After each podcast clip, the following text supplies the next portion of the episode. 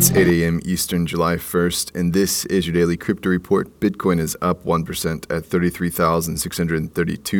Ethereum is up 1% at $2,118. And Binance Coin is up 1% at $290.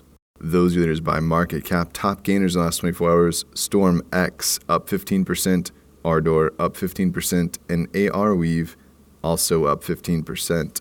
Today's episode is brought to you by the digital marketplace Ungrocery. If you've ever thought about who your food comes from, Ungrocery is the place to shop. Join the food people online at ungrocery.com. Well, Bitfinex has halted trading while it's investigating issues on the platform. They've clarified that all the funds are safe and the team is working to restore trading. The exchange had a similar problem in August of 2020 when reduced performance on the platform was also cited as the reason. Bitfinex is advising users to stay tuned in on their status page for further updates. Well, Binance is once again operating in the UK after the FCA said the firm is not allowed to undertake any regulated activities without written approval. The Binance team has reactivated its Sterling platform to enable users to buy digital coins with debit and credit cards. It's unclear at this time if the Binance team has received approval from the FCA or if they're just flying in the face of the UK. Well, Robinhood was slapped with $70 million in penalties yesterday, the highest in FINRA history.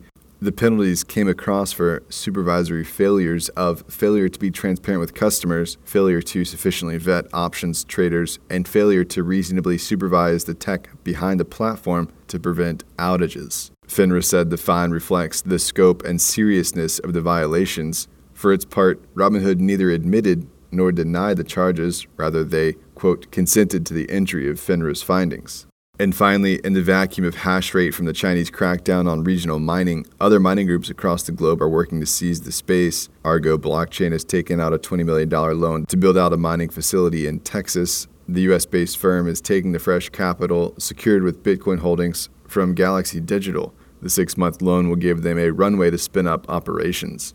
Argo is listed on the London Stock Exchange and currently has a market cap of nearly $700 million. Similarly, Hut 8 has bought another $44 million worth of mining machines to double its hash rate. The Canadian mining company recently raised $82 million in funds to expand. The miners are being purchased from Hong Kong based Super Acme Technology. That's all for us today. Visit us at dailycryptoreport.io for sources and links. Find us on social media add us to Alexa Flash Briefing and listen to us everywhere else you podcast under Daily Crypto Report.